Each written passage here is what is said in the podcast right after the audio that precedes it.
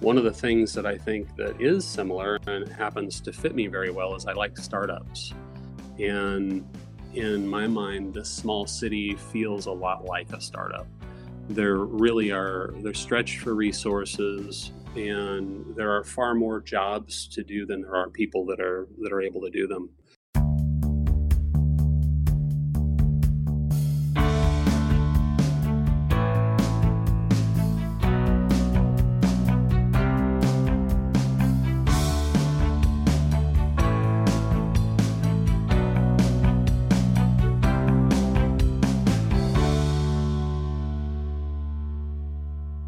Welcome to another episode of the GovGab Podcast. I'm your host, Brian Andreco. Thanks for being along in another episode, and excited to get back to the Midwest for episode 10 today, where we get the opportunity to speak with Ryan Wallace, who is the city manager for the city of Crescent, Oklahoma.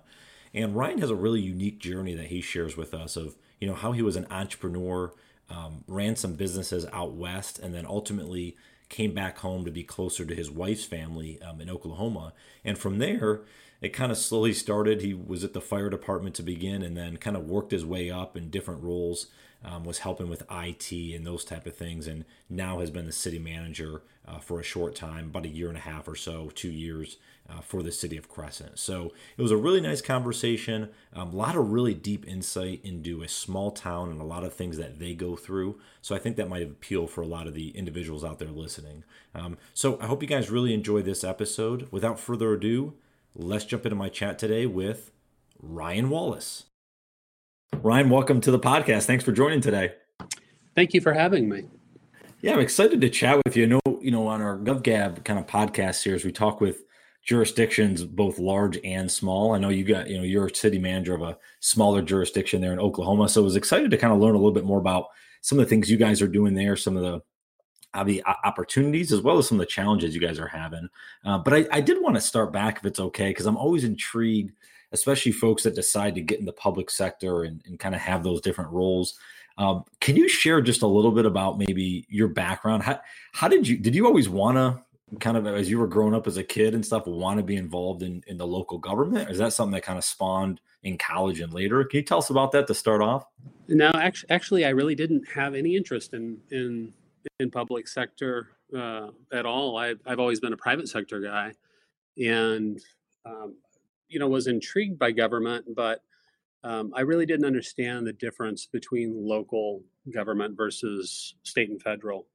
And it wasn't until later in life that I became interested in my community and involved with the community that I started to see perhaps there were places that I could assist and help out. So my journey started, I met my wife in college. She was a accounting major. I was a business major. And after college, we opened a business in California at the time. That was an automotive manufacturing business, and we grew it from a garage startup to about $22 million a year in sales. And then we sold that and moved to Oklahoma about 10 years ago. And 10 years ago, we chose Oklahoma. We'd lived in other places, but we chose Oklahoma to be close to her family. And we really were looking for a rural area, a place that we could buy some land and have animals and really change from a California lifestyle that we'd lived previous. So Oklahoma was a real heartland change for us. We changed quite a lot and really fell in love with the communities out here. We chose a town called Crescent as it was close to my in-laws, but also it was an area that we saw as being in the path of progress. We could see that Oklahoma City was expanding north, and we felt like the 74 corridor was going to be a good place in the future. And so that was a lot of the reason for that decision at the time. And what was the transition maybe in your head to say, hey, I want to get more, now that I'm here in Oklahoma, I want to get more involved in the local government and the community. Was there one thing that happened, or was it just kind of the natural process of wanting to be involved more? No, I was tricked is the real answer to that. I was talked into joining the local fire department. So a lot of the neighbors that I had saw me out doing, you know, things outdoors and doing projects and completing those projects, and thought that I would be a good hand on the fire department. So one of my neighbors made a joke that don't worry, it's only one Thursday evening a month and a Saturday in January every year. That's all the time it'll take. And of course, it couldn't be farther from the truth.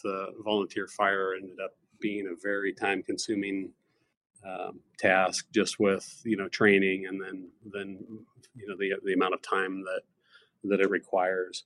That was about 10 years ago, and from that, I became more involved with city government. I started an IT business about the same time. I tend to be a serial entrepreneur, so I found myself bored and decided that there were quite a lot of opportunities in this area for IT work, and then started to realize that there were some real specific needs in transportation logistics for oil and gas. And that was really one of the first projects that I started out here. And that turned into doing some work for the city government. And that was really how I was introduced to city government. And, you know, there were several opportunities that I had to onboard here, but really the most significant was just doing IT work and starting to watch the mechanism behind the scene. So how did ultimately the transition to city manager happen? Well, that was an interesting transition. I was asked several times throughout the last 7 or 8 years, and I guess I ran out of excuses is the real answer. But really, I started out here as IT, as I said, as a contractor, and then I was asked to do PIO, public information officer. I moved pretty quickly from that to assistant city manager. And then we had an outgoing city manager who recommended me for interim, which I agreed to do and help to replace that position. And shortly after, the city council asked if I would just take the position permanently, and so I agreed to. And I've been in the role of city manager for about 15 months now. Okay. What would you say is, because, you know, it's interesting, some of the other city managers I've talked with, like, this is it was like a career for them, right? They've been doing it for 20, 25 years. They're kind of in the realm, kind of new to the process there, going assistant city manager and city manager. What do you think is probably the biggest, maybe unspoken challenge you found out once taking the position that maybe you didn't realize coming into it? Well, certainly for me, as being a public sector guy and moving into a private sector guy moving into public sector, the rules are really all different. And, you know, starting just at the top, the accounting rules that govern private sector versus public sector are just vastly different. There really, I mean, I think that there's probably very few similarities in all reality. One of the things that I think that is similar and happens to fit me very well is I like startups. And in my mind, this small city feels a lot like a startup. They're stretched for resources, and there are far more jobs to do than there are people that are able to do them. And so as a city manager in this particular city, I found that I end up wearing a lot of hats, and I like that. I like the challenge of having a lot of different jobs to do, and find that fits my personality pretty well.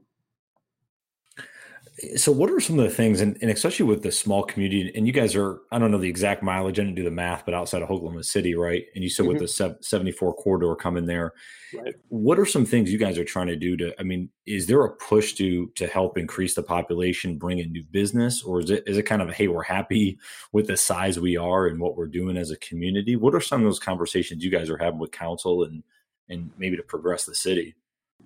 So the interesting thing, Crescent has had a zero growth or no growth mentality for many years, and I think that there are still a lot of folks in this city that would like to see it stay like it was. But I think that there's a disconnect about what the city has been traditionally and the work that people did to make it in effect grow. Really, there's only two directions. There's either growth or decline. There's really no homeostasis in keeping any entity the same size. You have to actively grow just to maintain. And if cities try to have no growth, they really tend to decline. And that's really where I found this city 10 years ago when we moved here. There were a lot of things that were cute about the town, but we saw a lot of opportunity, particularly in the Main Street area. There were a lot of dilapidated buildings, and I really saw a lot of opportunity for growth and rehabilitation. And then over the next decade, we saw the city fall further into decline and disrepair. And so that's maybe one of the driving factors, one of the things that I thought that I could help with. One of the things that I was shocked to learn is Oklahoma is the only state in the United States that doesn't funnel property taxes to cities for the purpose of maintenance. That's a unique Oklahoma thing, and it actually works. It is very difficult for bedroom communities like Crescent because a lot of the folks that own property here actually work outside the area, and they do a lot of shopping in those areas.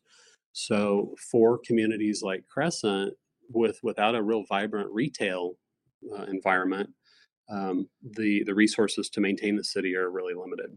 So one of the big challenges that we see here in Crescent, and one of the things that we acknowledge and are working towards, is growth of that retail, because we're such a small city and we're effectively 1 square mile.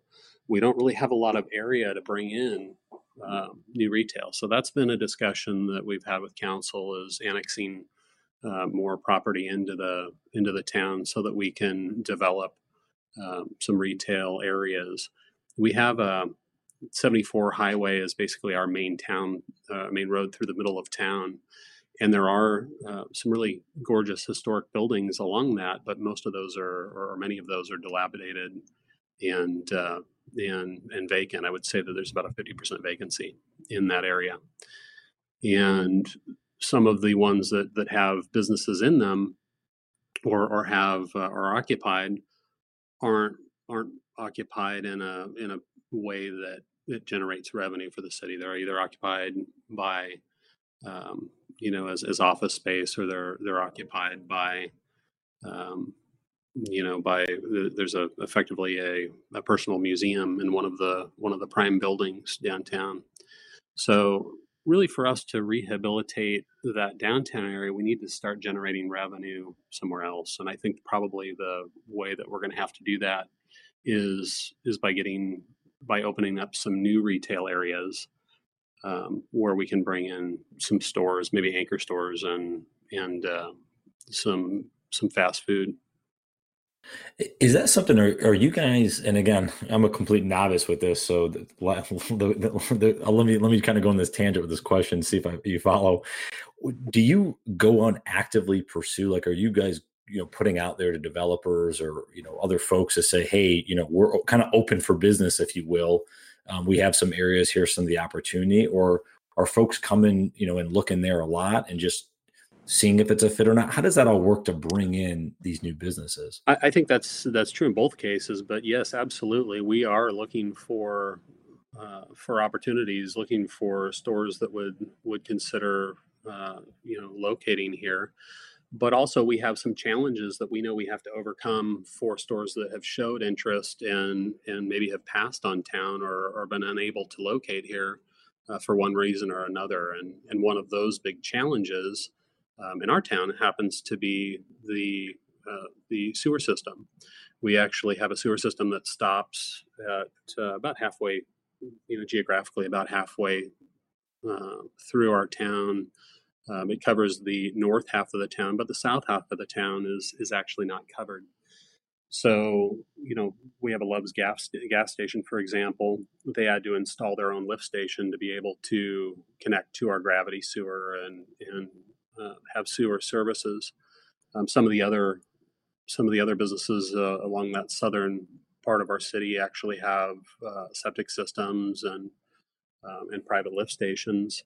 So we know that to grow, we're actually going to need to expand, add another lift station to our city, and add more sewer resources to really cover, you know, businesses in that area, and that's something that we know will be a factor in the future. So where do you guys find that, I guess, if you're not getting property taxes, you said with the uniqueness of Oklahoma, where do you guys get much, where does a lot of the budget come in from?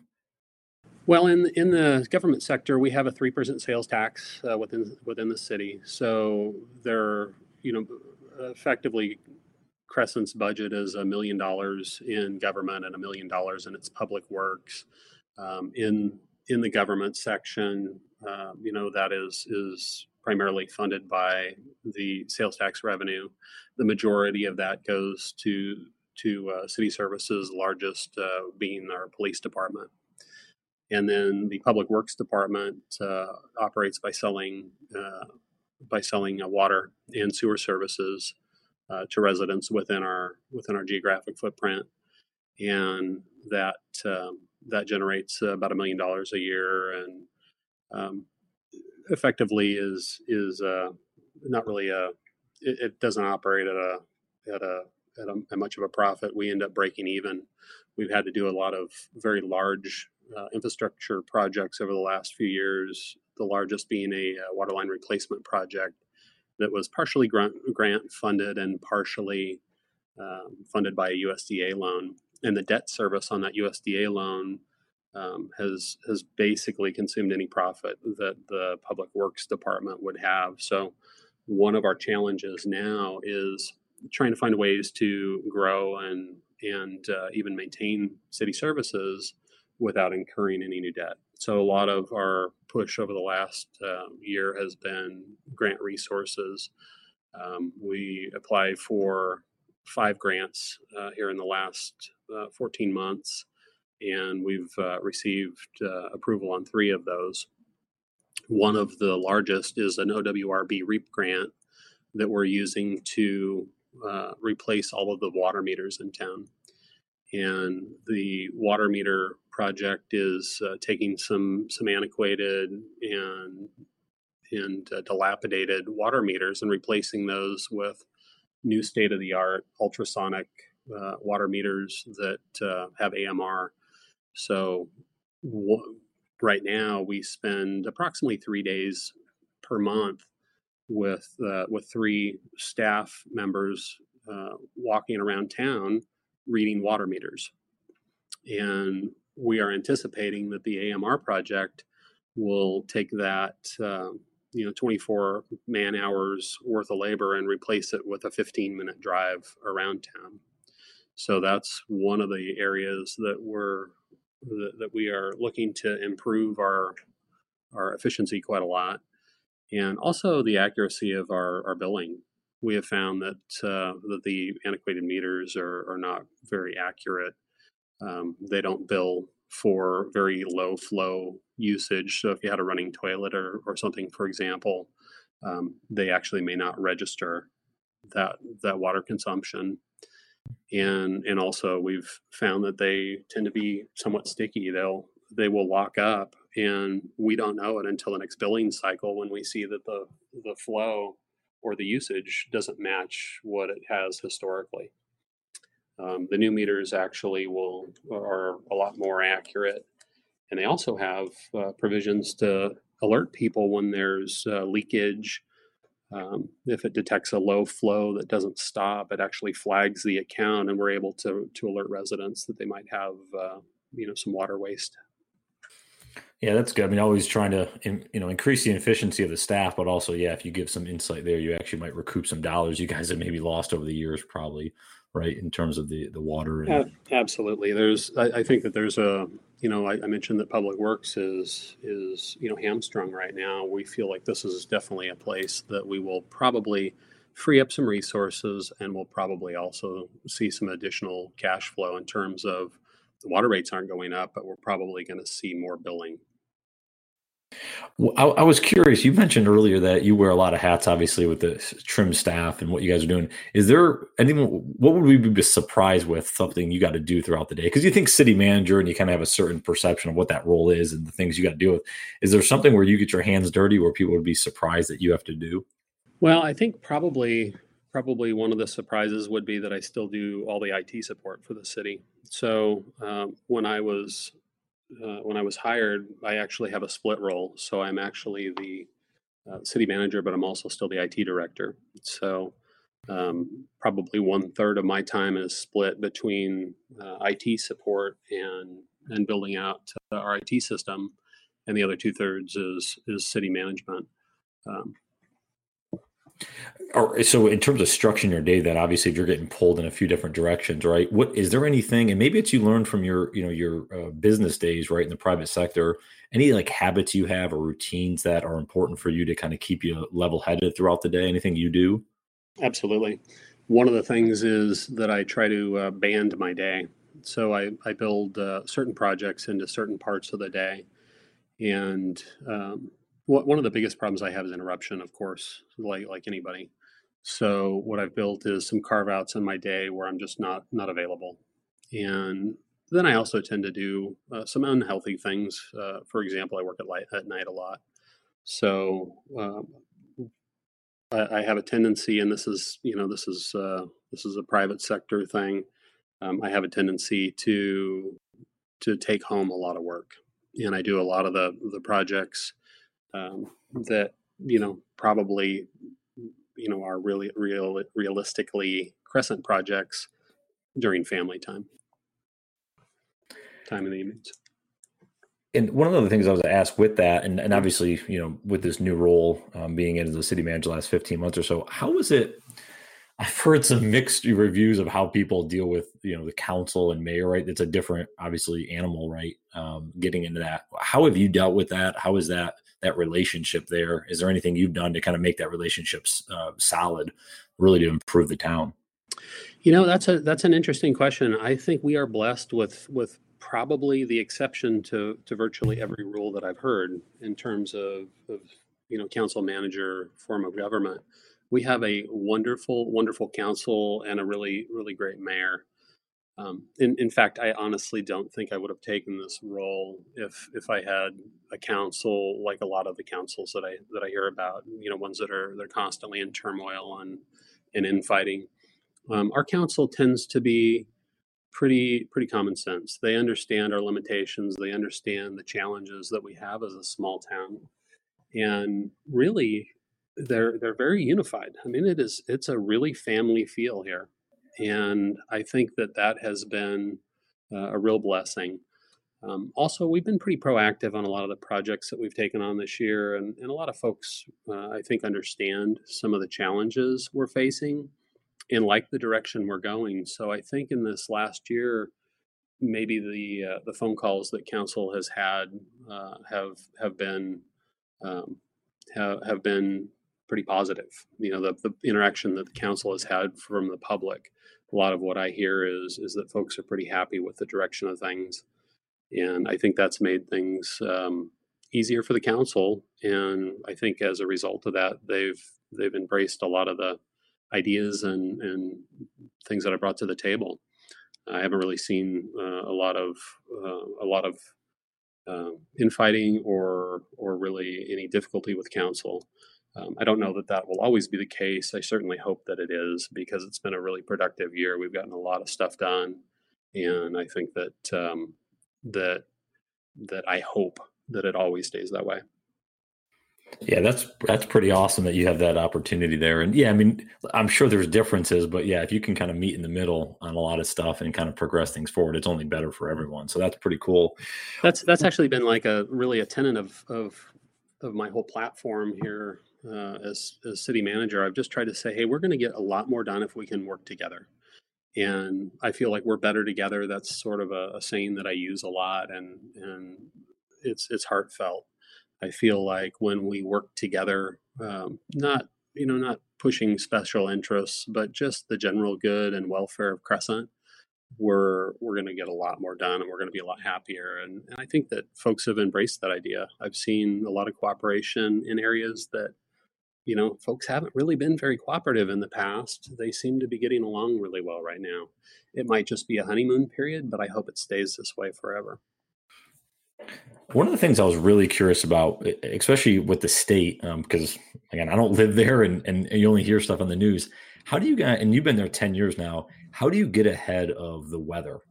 I know there's a lot of uncertainty throughout the year. Like, is there anything you can plan for, or anything you guys do as a city to, I don't know, to make sure everyone's safe, or I don't know. I'm just more curious than ever, just by where you guys are located. Sure. Now, there's a tremendous amount of planning that goes into, you know, weather preparedness here. So as a native Californian, weather is just absolutely no factor. I mean, I have never really dealt with weather. A lot of people talk about earthquakes, and you know, there are some programs for earthquake preparedness in California, but weather is not really something to fear necessarily. My move to Oklahoma was definitely eye-opening.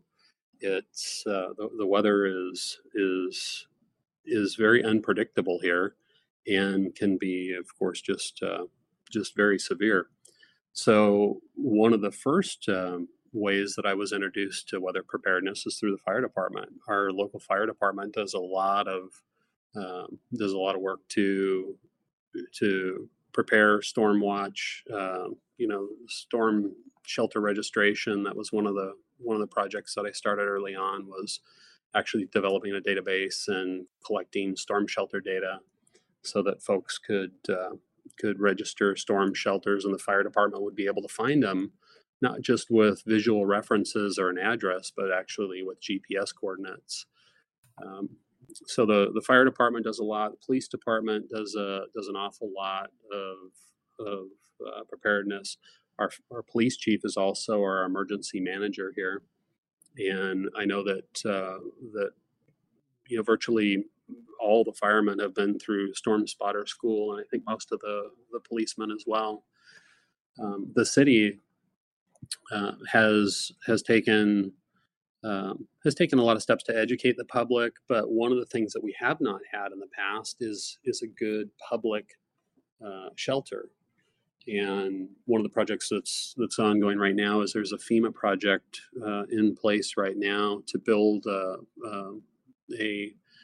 FEMA shelter at the school, at Crescent Public Schools. And so that's one of the major steps that we're taking to really prepare our community for a tornado or some other disaster. But I'll tell you, this last year has been really eye-opening. This last storm season, the last couple of months have really upset a lot of the city services. One of the things that we've experienced here this last, within the last couple of months, is lightning storms that have disabled a good deal of our city infrastructure. We took a lightning strike to the City Hall building, which basically burned out nearly every computer in the building, including our SCADA system. The SCADA system is the computerized system that controls our water and sewer systems and reports trouble with those. That system has been completely damaged beyond repair at this point. And then we also saw some lightning strikes out on some of the remote locations throughout our city, over at gathering wells and water towers that have done damage to pumps and all kinds of things. Essentially, our city is on full manual control right now. We're having to manually control, and we put in a couple of temporary type systems, but essentially manually control all of our water pumps and high lift pumps that pump the water up to the towers, and in our sewer system. All those systems are having to be controlled by men on overtime right now. And we have a contractor that's working very hard to build a new system, but it's a very large project. We're probably still another 60 days away from full implementation. Wow, that's pretty insane. Yeah, how do you? I don't even know you can manually do. I guess you can, but so how does that? Could you explain? I'm just more, again, my curiosity is piqued. Like, how do you manually control the water system. Yeah. Well, in a city like this, really the water pressure is generated by water in a standpipe or a elevated tower, and we have one of each of those. So really, if the water level in that tower varies a little bit, you'll see some small variation in the water pressure at your faucet.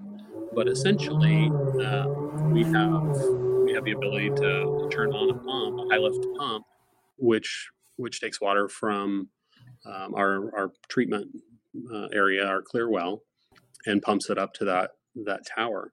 So essentially, how water is produced in a city like ours is we use domestic water wells that are located outside of town, about 3-4 miles out of town. And those domestic water wells produce water, untreated water, which is sent to a clear well, a treatment plant. And the treatment plant chlorinates the water and stores it through for a period of time until high lift pumps pump that water up to the tower, and then it's distributed through our distribution network throughout town. So essentially, it's a function of watching tower levels, clear well levels, and turning pumps on in all of those locations at the right time to keep the water at the right level. And then the chlorination system is automatic. It's based on the volume of water passing through a system. So the more water that flows, the more chlorine flows in proportion to that. So essentially, that's the system. It's a pretty simple system, thankfully. We're not using groundwater or anything like that. If we were using groundwater and we had a water treatment plant, it would be a much harder thing to do. But because we're using domestic wells and a clear well to treat, it's actually a fairly simple system. And because of that, it's not too difficult to run. It just takes a lot of labor. It takes a lot of time. It's a lot of driving around to all those different locations. Every one of those locations that I mentioned is geographically separated. The domestic water wells, again, are, the furthest one's about 5 miles out of town. And you have to actually physically drive there to turn the pump on and off. Wow. Did you ever think 10 years ago you would be talking about domestic wells and chlorinization? Never. What happened, right? So my background is manufacturing, and systems are fun for me. I mean, that's interesting for me. Yeah. But I come from automotive manufacturing and defense, manufacturing things for life support systems for defense. So domestic water wells were never really in my purview. I never really thought about that. Yeah. Well, it seems like you're doing some great things, obviously, in the city and trying to progress it. Let's end on this. I'm curious, maybe, and I'll kind of leave open forum here. Any thoughts you have or advice, if you're talking to other cities, maybe it's other smaller communities, things that you've learned there that could be helpful for them. Maybe it's one tip or something to maybe help them progress. Anything you've learned in your time there, either, from your role all the way from the fire department all the way up to what you're doing today. Anything in particular you'd share, something you've learned along the years?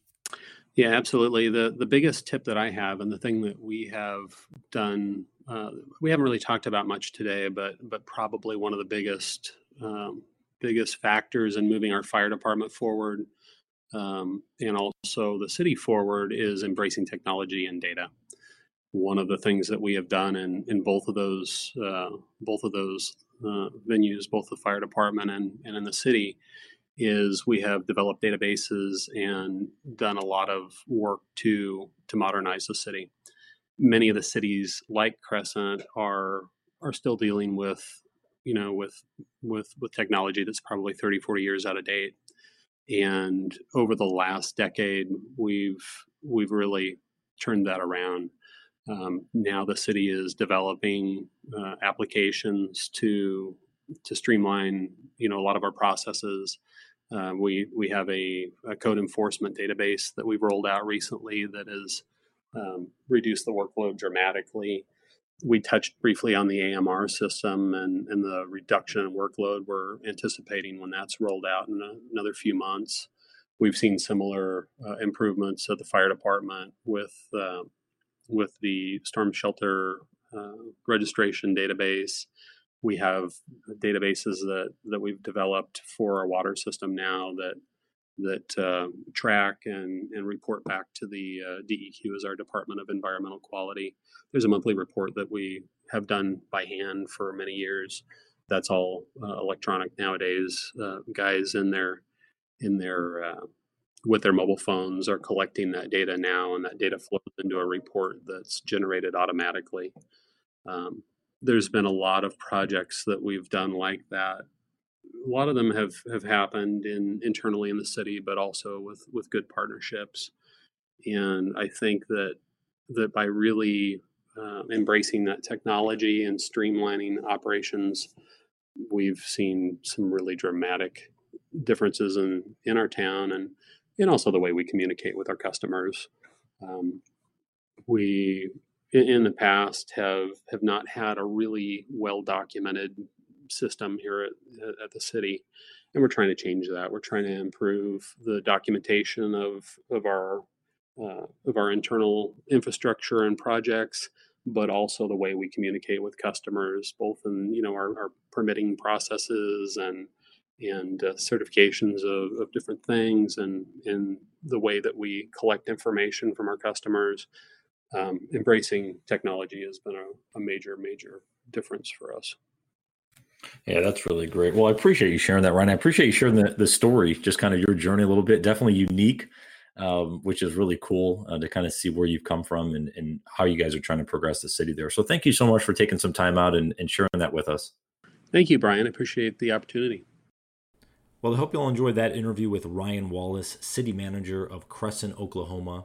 And just one quick ask before you run along on your day. If you don't mind, head over to iTunes, our Operate Intelligently podcast, and leave us a quick review. Give us a rating. Let us know how we're doing on this podcast, and we certainly appreciate it. It's the only way we can make this better and better each and every episode. Look forward to having you guys in the next one. I hope you guys have a great week, and we'll talk to you soon. Take care.